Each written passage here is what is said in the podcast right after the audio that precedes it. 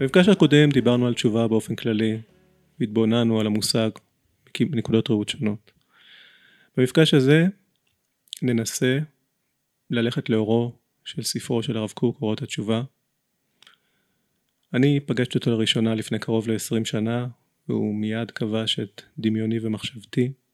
הזדהיתי מאוד עם האידיאלים שלו, ובמיוחד התרגשתי מהעובדה שהוא דיבר אליי כחילוני שמסוגל לעשות עשייה דתית. אבל מעבר להתלהבות הכללית, אם תשאל אותי לגבי רעיונות ספציפיים בספר, אני במקרים רבים נבוך. יכול להיות שזה נובע מהיעדר השכלה תורנית. ולכן אולי נתחיל במושגים הראשונים שהרב קוק מדבר עליהם ואני אשאל אותך אודותם. למשל, הרב קוק מבחין בין מה שהוא קורא שלוש מערכות של תשובה. תשובה טבעית, תשובה אמונית ותשובה שכלית. מה משרת את ההבחנה הזאת? מה ההבדל בין המערכות? מה יחסי הגומלין ביניהם? כן, אמ, טוב, הספר הוא באמת אה, ספר, אני חושב שבין שנינו הוא ספר מופלא. הרב קוק עצמו אמר שאחרי שהוא קרא את הספר, כשהוא פורסם אה, ב-1925, הרב קוק אומר שצריך ללמוד אותו כל... הוא עצמו למד את הספר בחודש אלול, ואמר שזה... הוא התפעל ממנו מאוד מאוד מאוד מאוד מכל, מכל ספריו. עכשיו, המושגים הבסיסיים, אולי כן נקדים איזושהי הקדמה רק למבנה הכייסטי של אורות התשובה, שלאורו נוכל להבין קצת את הדברים. אני חושב שהחלוקה הבסיסית של אורות התשובה זה היחיד והיחד, כלומר היחיד והכלל. כאשר ש, ש, ששת הפרקים הראשונים הם הקדמה מושג, של מושגים עקרוניים, כאשר החלק הראשון, שלושת הפרקים הראשונים הם מושגי היחיד, מושגי התשובה הבסיסיים, ועוד שלושה פרקים שמדברים על תשובה במובן של כלל, תשובה במובן של אומה, תשובה במובן של אה, התקדמות אוניברסלית, במובן כמעט דרוויניסטי. אלו שלושת ה... אלו ששת הפרקים הראשונים, ואחר כך, מהפרק השביעי ועד נגיד פרק י"ב, הרב קוק מדבר על, ה, על ה, נגיד התשובה האישית והתשובה הכללית במובנים של הנפש הסובלת, והאומה, ולעומת זאת בחלק השני האומה הסובלת, האיסורים של התשובה, התיקונים של התשובה, אה, הנחמה שהתשובה נותנת לעם, לאדם ולעולם. אז אם כך יש לנו ממש שלושת הפרקים הראשונים הם של היחיד, הם, הם המושגים הבסיסיים של היחיד, המושג, אחר כך המושגים הבסיסיים של האומה, אחר כך התשובה של היחיד ושל האומה, ואז כל החלק האחרון, הפרקים האחרונים, עסוקים ממש בדוגמאות, כן, בממש השלכות על המציאות כולה. עכשיו ממילא המושגים הראשונים שהרב קוק מדבר עליהם, ואלו כמובן מושגים מחודשים על ידו, כמובן יש להם משקעים בכל התרבות האנושית.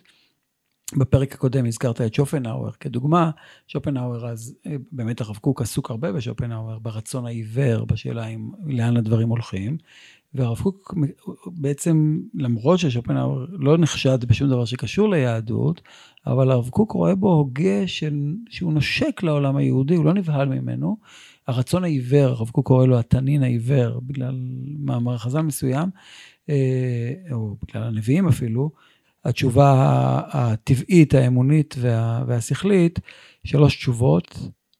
התשובה הטבעית, שהיא הראשונה, היא תשובה עיוורת, היא תשובה שופנהאוארית. כלומר, היא תשובה שאומרת, המציאות הולכת, היא לא מודעת לעצמה.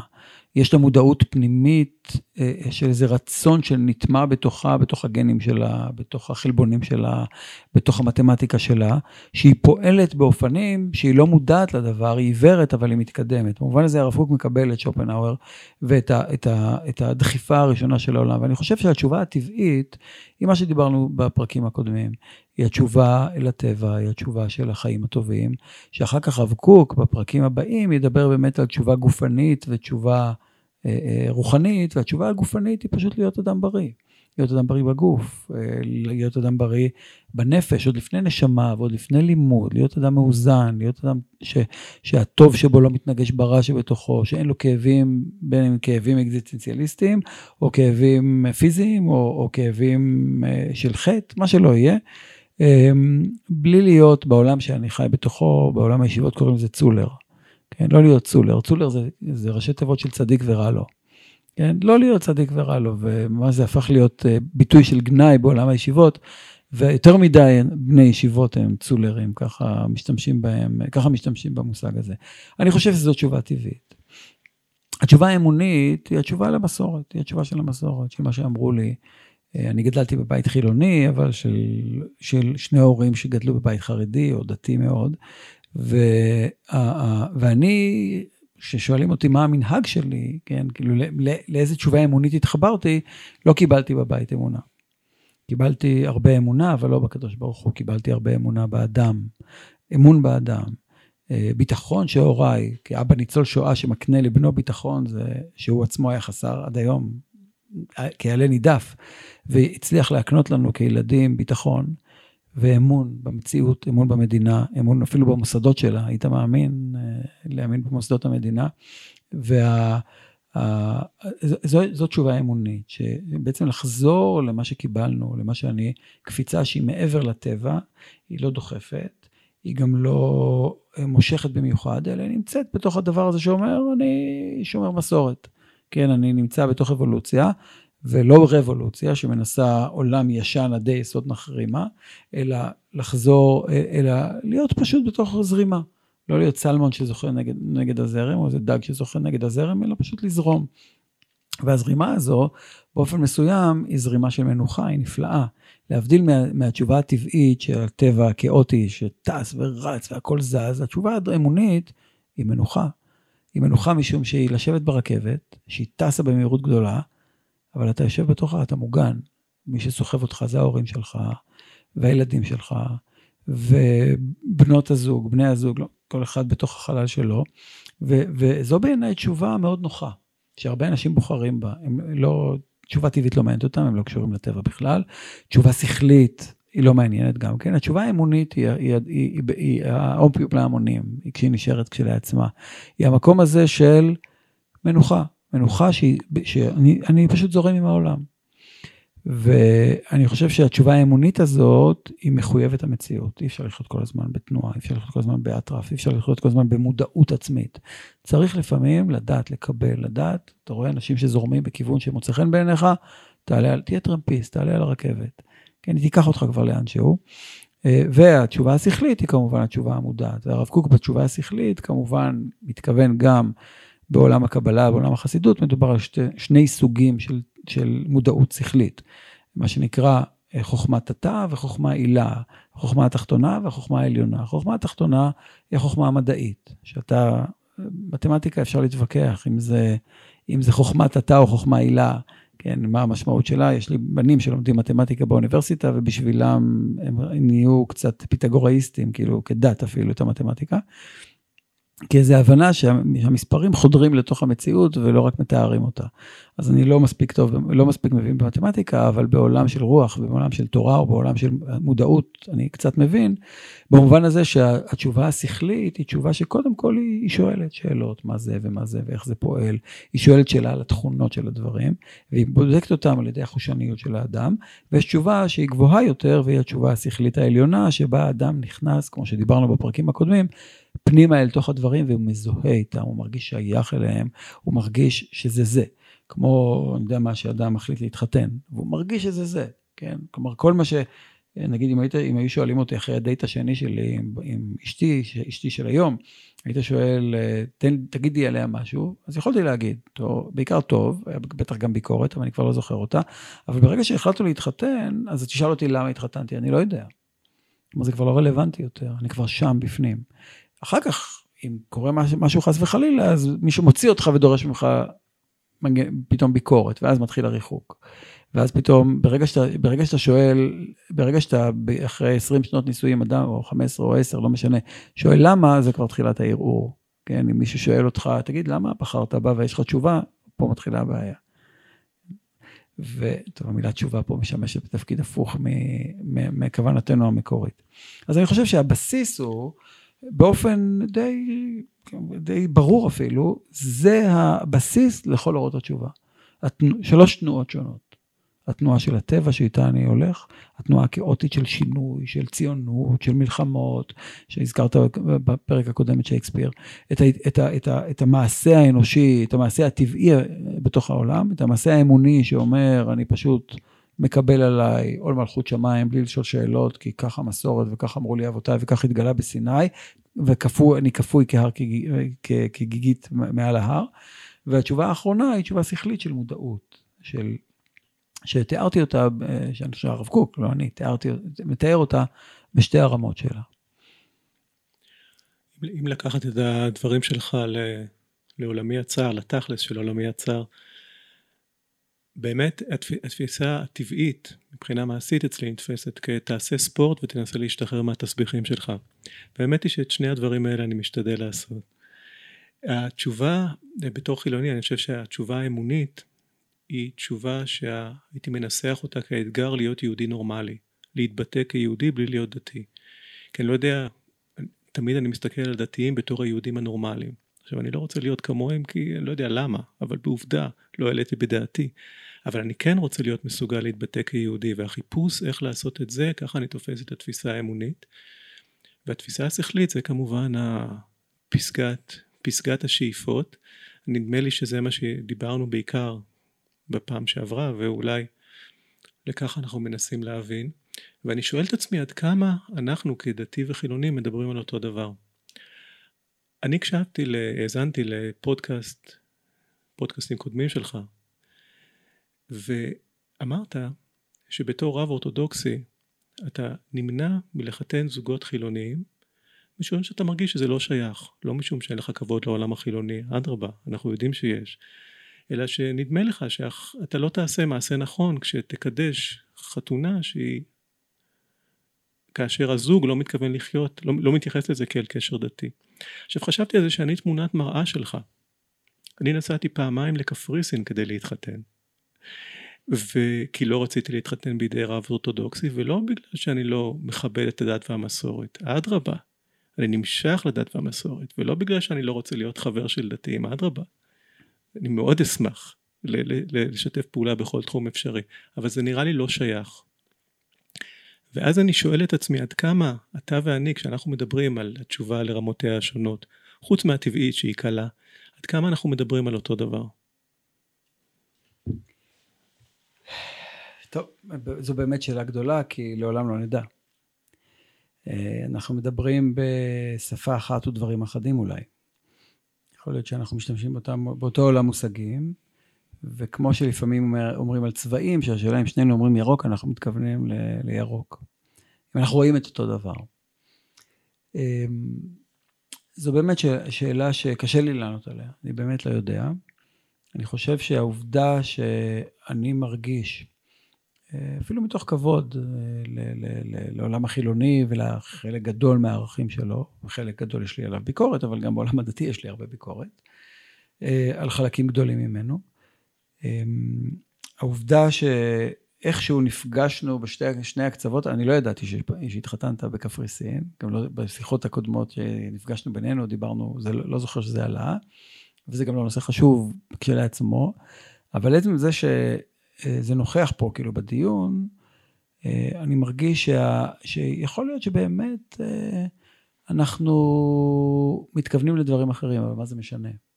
כלומר, אנחנו משתמשים בעולם מושגים, שהבסיס שלו, כאילו אדני היסוד שלו, המדרכות שלו, כאילו קומת הקרקע שלו, היא, היא, היא אחר כך נבנה עליה שני בניינים שונים. נחפש איך אנחנו, איך, איך אנחנו חיים בעולם של משמעות, בעולם של אינסוף, בעולם של תיקון, בעולם של אה, דבקות, במה שלא יהיה. אה, יש בה משהו ש, שהוא נוכח, בין אם אני מבין את זה באופן מסוים, בין אם לא. אבל, למרות כל זה, אני חושב ש... עוד פעם, זה יום רע, אבל אני חושב שאנחנו הרבה יותר קרובים ממה שאנחנו חושבים, בעולם המושגים שלנו. אה, משום שאני, קשה לי לומר, אני יכול להגיד שאני כאילו כמה שנים לפניך בעולם של תשובה, או שאתה כמה שנים לפניי, אני לא בטוח אפילו. כלומר, אני, אני לא יודע אם אני אהיה כמוך בעוד עשר שנים, או אתה תהיה כמוני בעוד עשר שנים. כלומר, אולי אפשר להתחלף לאיזה שנה ולבדוק. אה, ו... ו... אבל לא במובן של מצוות או לא מצוות, כאילו נספור מצוות, זה לא העניין. אלא במובן של תובנה. יכול להיות שהרב קוק, אם היה עכשיו יושב פה יחד איתנו, אז היה אומר לנו שבעצם האמונה שלך והדבקות שלך היא הרבה יותר גדולה משלי. כי האלוהים שלי, הוא כבר עולם, הוא אלוהים שלי יש, הוא נוכח בעולם שלי באופן חצי אלילי, חצי בטוח, אני מרגיש שאני שם כבר, כאילו אני חי בתוך הדבר הזה. אפשר להגיד לי שלא היה מתן תורה, אפשר להגיד לי ש... זה לא, כאילו, אני, זה לא משנה לי כבר, אני שם, כאילו, זה כמו שמישהו יגיד לי, לא יודע מה, ההורים שלך הם לא ההורים שלך. זה, כבר, זה לא ישנה באיזה מצב מסוים. כן, תגיד לי שאני מאומץ. נכון שיהיה לי אולי איזה משבר, אבל בסופו של דבר אני שם. כן, פעם, אני זוכר לפני 20 שנה שהייתי באיזה סמינריון ושאלו אותי, מה יקרה אם פתאום אמא שלך תבוא ותגיד שהיא לא יהודייה בכלל, היא עבדה עליך. ואתה לא יהודי, אתה תעזוב את הכל או לא? ואז בזמנו, לפני, ואז בזמנו, לפני 20 שנה, אמרתי, אני עוזב מיד.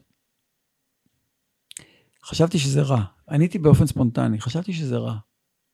כי אז מה, אני לא מזדהה עם מה שאני עושה? אבל אז, פתאום מהקהל קיבלתי שכוח. כי אמרו לי, אה, אז אתה מצווה ועושה, אתה מרגיש שאתה מחויב. הגעת למצב שאתה מרגיש שזה החיים שלך כי אתה מחויב, אז זו תשובה מצוינת שאמרת שברגע שאני לא מחויב, גמרנו, אני עוזב. היום לא, אני כבר לא עונה, לא אענה את התשובה הזאת אם מישהו ישאל אותי. כן, זה לא אכפת לי. אולי אני אתגייר, כי אני יודע מה, נגיד, אני אהיה מוכן, הרבנות בטח לא תסכים לגייר אותי, אבל אני מניח שהייתי מתגייר. כלומר, הייתי מצד המחויבות שלי, ומצד זה שכבר זה, זה כבר אני.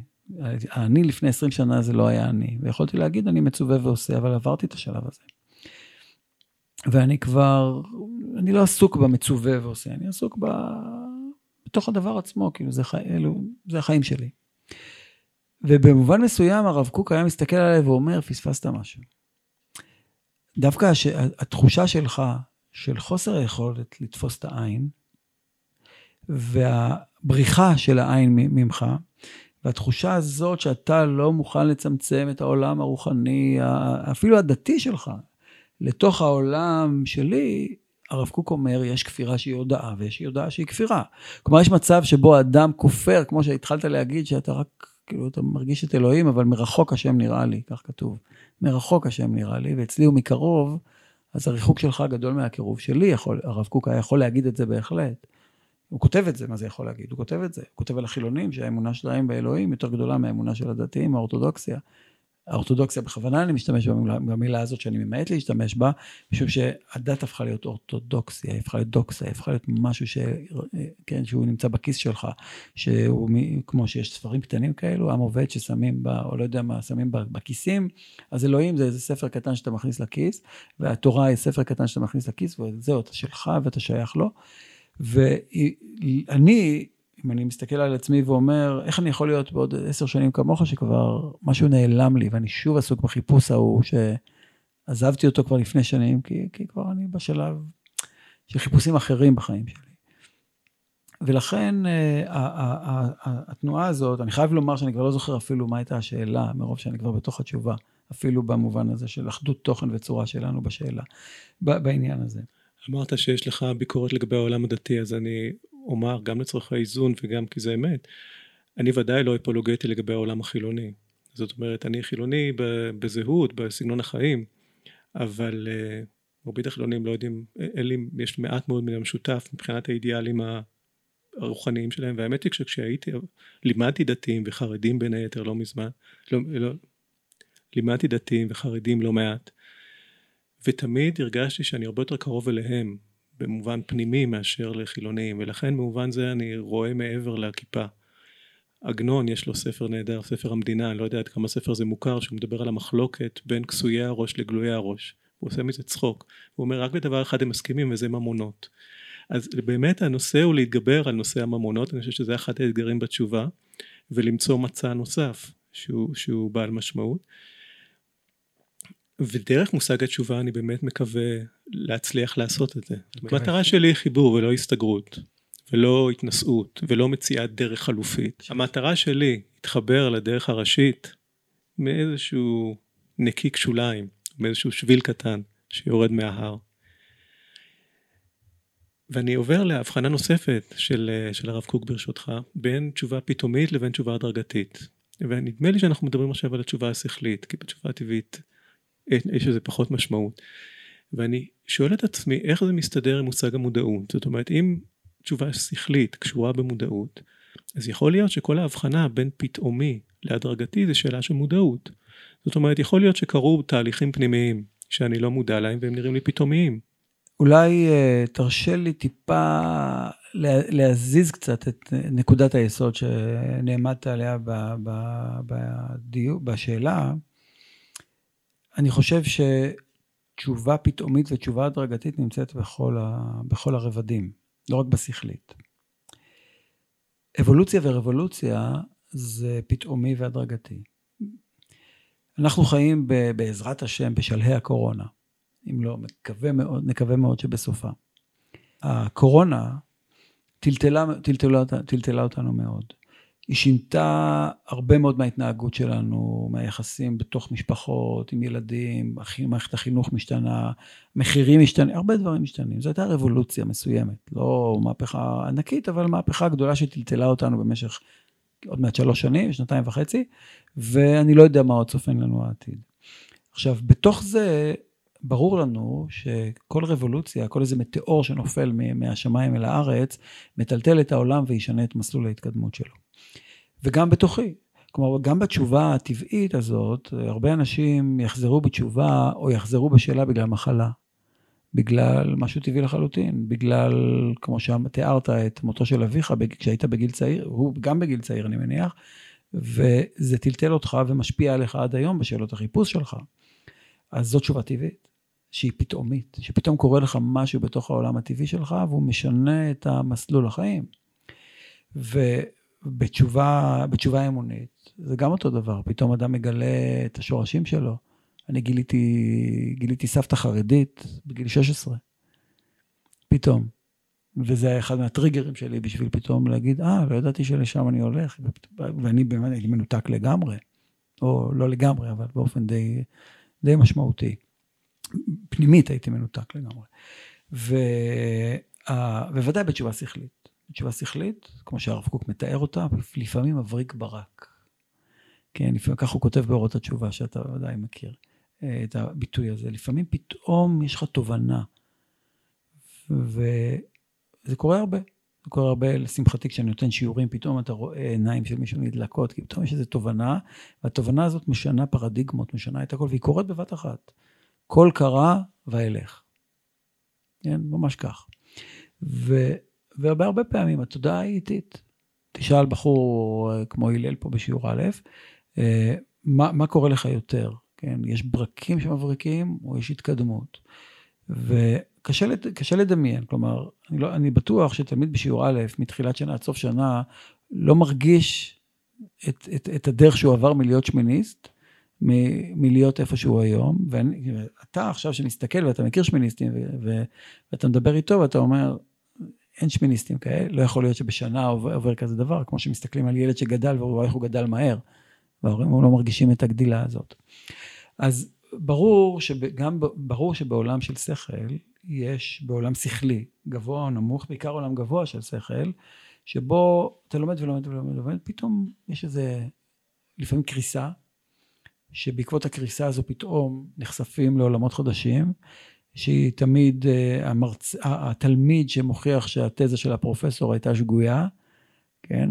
אז זה בדיוק אבולוציה שהופכת לרבולוציה, נכון? הוא למד ולמד ולמד ולמד את כל מה שמורו ורבו אמר לו, וברגע שהוא סותר אותו ובונה תיאוריה אחרת, והרבה פרסי נובל קיבלו מורה ותלמיד על זה שהתלמיד הוכיח שהמורה שלו טועה, אבל המורה קיבל, נכון? זה קרה בחיפה לדעתי, נכון? עם ה...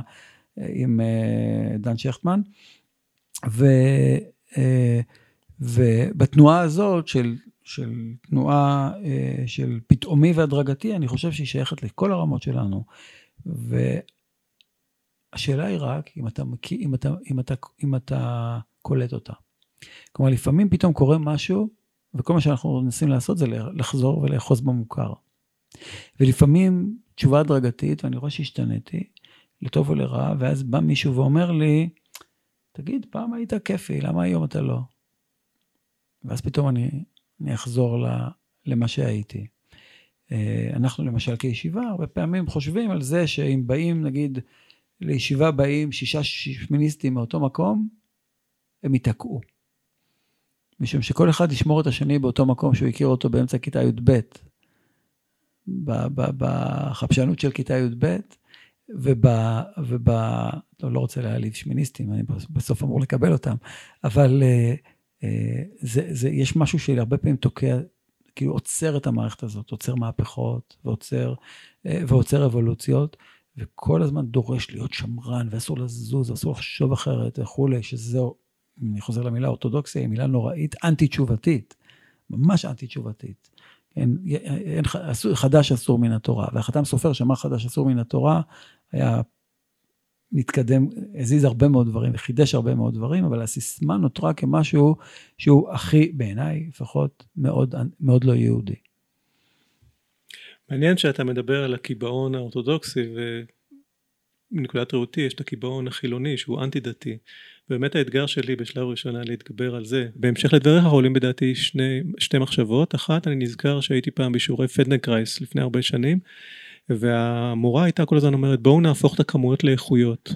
וההפיכה של הכמויות לאיכויות זה באמת הקפיצות האלה הפתאומיות שהן תוצאה של תהליך הדרגתי. אותו דבר קורה כשאתה נכנס לתחום דעת חדש, שבו אחרי איקס שעות ואחרי איקס התעמקות אתה פתאום יש לך איזו תובנה מערכתית, אתה רואה פתאום את השלם ואז הכל משתנה, הכל נראה אחרת. ועל הדרך אתה גם אמור לשים מאחורה את הדעות הקדומות שהיו לך בנושא שמסתבר שהיו שגויות. אגב, אני חושב למשל במורה נבוכים, האתגר של הרמב"ם, זה לא שהוא גילה סוד למישהו שלא היה ידוע, אלא הוא ניסה להעביר רעיון מורכב למי שלא נמצא במקום שהוא יכול לראות את הרעיון. והאתגר שלו היה בדיוק uh, להראות את האיכויות למי שנמצא, מי שמתעסק עם הכמויות. מה, ש, מה שמעביר אותי להבחנה הבאה של הרב קוק, שגם בה יש קשר בין פרטים לבין שלם, והיא ההבחנה בין תשובה פרטית מפורשת לבין תשובה סתמית כללית. עכשיו אני אומר, מה שאני הבנתי מתוך ההבחנה הזאת, זה שכשהרב קוק מדבר על תשובה פרטית מפורשת, הוא מתכוון לח... כנגד חטא מסוים. זאת אומרת, אני מרגיש שחטאתי, ואגב, גם לחילונים יש תחושה של חטא, אפשר לגלות, גם אם אין להם סט שמולו הם משווים. אז אני עושה תשובה על החטא הספציפי הזה.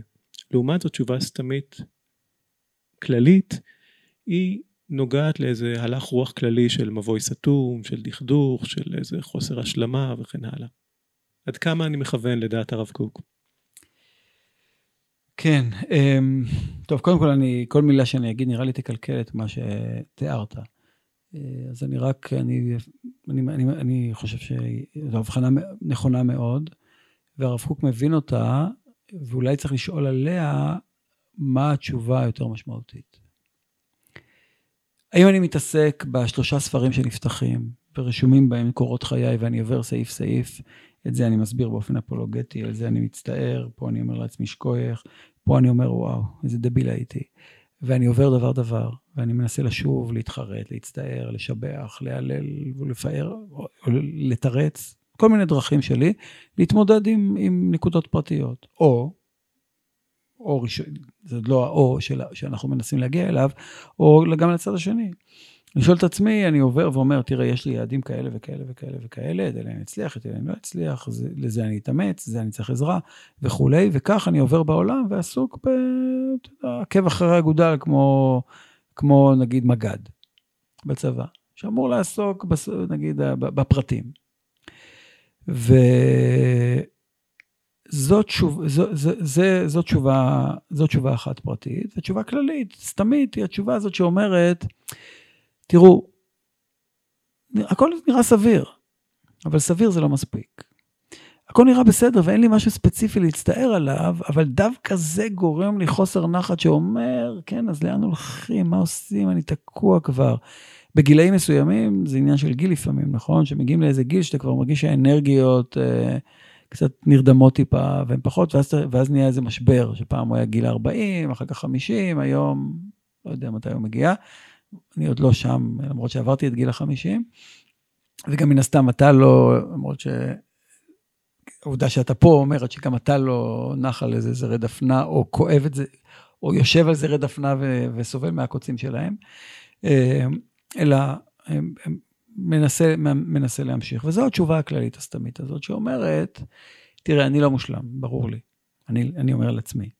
אני יודע שיש לי דברים שעשיתי, שאני לא מצליח לשנות, אני יודע שיש דברים שככלב אשב על קיאו, אני שב על קיאי, אני יודע הכל. זה כבר לא מעניין אותי יותר. כאילו, התשובה הפרטית, קשה להגיד לא מעניינת אותי לגמרי, אבל אני, היא, היא בעיניי כבר לא רלוונטית, עברתי את הגיל. ועברתי את התקופה בחיים, גם בלי קשר לגיל, שאני כן מחפש משהו כבר גדול יותר. אני רוצה להגיע לתובנות, אני רוצה להגיע לאיזו דבקות שאני בכלל לא על הרצף שלה. אני רוצה להגיע למקום שהוא מעבר למדתי ועשיתי ולימדתי וכל הדברים הללו. ואיזה חיפוש אחרי איזה, כמו שהזוהר מלמד, יש מפתחות ומנעולים. בדרך כלל יש מנעול ואני לא מוצא את המפתח. אצל הזוהר זה הפוך. כל אחד מאיתנו יש לו מפתח, הוא רק מחפש את המנעול. ואני מחפש את המנעול. וכן, ואני פתאום רוצה להיכנס לאיזה חדר חדש, למצוא דברים חדשים. וזה מבט שונה, והרב קוק מתייחס לשני הדברים האלה ואומר, האדם של התשובה הסתמית הכללית, הוא לא אדם שתיקן את כל הפרטית וזה, זה, זה משהו אחר, זו תנועה אחרת בנפש שאומרת, אין לי כוח להתעסק בייסורי מצפון, די, כאילו, מיציתי. כן, אני, כאילו, כמו שהיום, נגיד, יש שיר מאוד יפה של אדמיאל קוסמן, או של, להבדיל קצת, של הרב אלחנן ניר, כאילו שבעולם שאחרי שואה, אנחנו כבר לא מתנצלים בפני הקדוש ברוך הוא. כאילו, די. כאילו, אתה, קוסמן מתאר את זה מאוד יפה באחד השירים שלו. אלו, אתה כזה גדול, אתה כזה נפלא, אתה כזה עצום, אני כזה קטן, אז נו, בחייאת, עכשיו תתחיל לדון איתי על פרטים. כאילו, זה, זה, זה קטן לי וקטן לך. בוא, בוא נתקדם. יש איזו אמירה שאני חושב שהרב צבי יהודה אפילו היה מוכן לקבל אותה, כן, בנו של הרב קוק, במובן הזה שהתשובה הפרטית, שהיא התשובה של ההיסטורית המפורסמת, כן, שתבדוק מניין זדונות כנגד מניין זכויות, ותעשה עוד מצווה אחת ויהיה בסדר, עוד עבירה אחת תגיע לגיהנום, כל הדברים הללו לא מעניינים את הדורות שלנו. לא אמור, ואם את מי שמעניין, אז זה לא אמור לעניין את הדורות שלנו. אנחנו רוצים משהו הרבה יותר גדול, אנחנו רוצים להיות הרבה יותר מבסדר. אנחנו מבקשים להיות, יש איזו בקשת שלמות יותר גדולה, והיא מבקשת משהו אה, רחב וגדול, והמציאות הרגילה הזאת, עם הכלא, גם ההלכתי וגם המסורתי, האמונה, התשובה האמונית, בסופו של דבר אנחנו, הדורות שלנו מבקשים התפרצות, מבקשים משהו חדש. בעולם ההמצאות נגיד, כן, אז, אה, בעולם הכללי, העולם כל הזמן עסוק בלחפש סטארט-אפ, נכון? היום אנחנו חיים על סטארט-אפים, זה דור, דורות של סטארט-אפ. דורות שמנסים לעשות, בואו בוא, בוא נתחיל מחדש, סטארט-אפ, אבל לא נתחיל מחדש על בסיס שמעולם לא היה שום דבר, אלא נחדש משהו, ולחדש זה פירושו לקחת משהו ישן ולחדש אותו, ולהפוך אותו למשהו עצום ולמשהו גדול, ו... אני, אני חושב שהתשובה הסתמית הזאת היא התשובה הזאת שמחפשת סטארט-אפ. הסתמית הכללית. בהמשך לדברים שלך, אני חושב שאם יש משהו שהניע אותי לתהליך התשובה מלכתחילה, זו הייתה תחושת חטא. זאת אומרת, יש לך תאים ספציפיים שאני מלא בדעתי. אלמלא התחושות של היראה והחרדה לנוכח מה שעשיתי, נוכח הפשעים הגדולים שעשיתי נגד המוסר הפנימי ואולי גם נגד המוסר האנושי בכלל, אני לא חושב שהיה לי דחף להיכנס לתהליך. זו הייתה נקודת המוצא.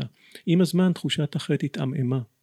ואז יש לי מחשבה נוספת אודות החלק השני שאמרת, וזה הרצון והנכונות להתחדש ולהשתנות כל הזמן. אני חושב איזה אומץ יש לך כשאתה מדבר ככה, בעיקר ובין היתר כשאתה מדבר איתי. כי אני, מה יש לי להפסיד? זאת אומרת, אם אני, אני עגלה ריקה, אני יכול לעשות חרקות ואני יכול אה, לנסוע מהר ואני יכול לעשות שינויים. אני לא מרגיש שאני זורק משהו מאחור. לעומת זאת, אתה שאתה מעז לפתוח את הנושאים האלה ולהפליג במחשבה, יש לך עולם שלם שהוא מאוים, עולם של מעמד, עולם של סמכות רבנית, עולם של אה, נאמנות לדרך דתית. פעם, בעבר כשהיו אומרים לי כאלה דברים, הייתי אומר, אופס, כנראה הגזמתי. אבל כמו שאמרתי, עברתי את הגיל הזה. מעמד, אני לא מחפש. אה, אם יש תלמידים שמוכנים לשמוע את דבריי, ואני רואה, ועוד תנאי אחד, לא מספיק שישמעו את דבריי, אלא אני רואה שזה נותן להם יראת שמיים, ויש להם מחויבות תורנית לעצמם, לעולם, לקדוש ברוך הוא, לעם ישראל, שהם יהיו לומדי תורה טובים, שיהיו חיילים טובים, שיהיו בני זוג טובים, אני, מה יגידו עליי כבר הרבה שנים, לא הרבה, אבל כבר כמה וכמה שנים פחות מעניין אותי. ואם אין תלמידים, אז אה, בסדר, אז כנראה שטעיתי, ואז אני אבחן בעצמי, האם, מה אני יכול לשנות בעצמי, לא בשביל שאני אמצא חן בעיני מישהו, אלא זה שיקוף של משהו שכנראה טועה בי, אם, אם, אני, אם אני מתווה דרך מסוימת. אבל זה הופך להיות אד הומינם, כאילו, הופך להיות עיסוק בעצמי, אני לא רוצה לדבר בו. אבל כן לומר שאני בכל אופן מוכן לקבל את, את הטענה הראשונית הזאת שדיברת על תנועת החטא, תנועת האיסורים מהחטא שמתחילה להוביל, הרב קוק גם הוא באורות התשובה מציין אותה. כלומר, צריך רשת ביטחון. צריך מקום של אנשים שאווילים מדרך פשעם.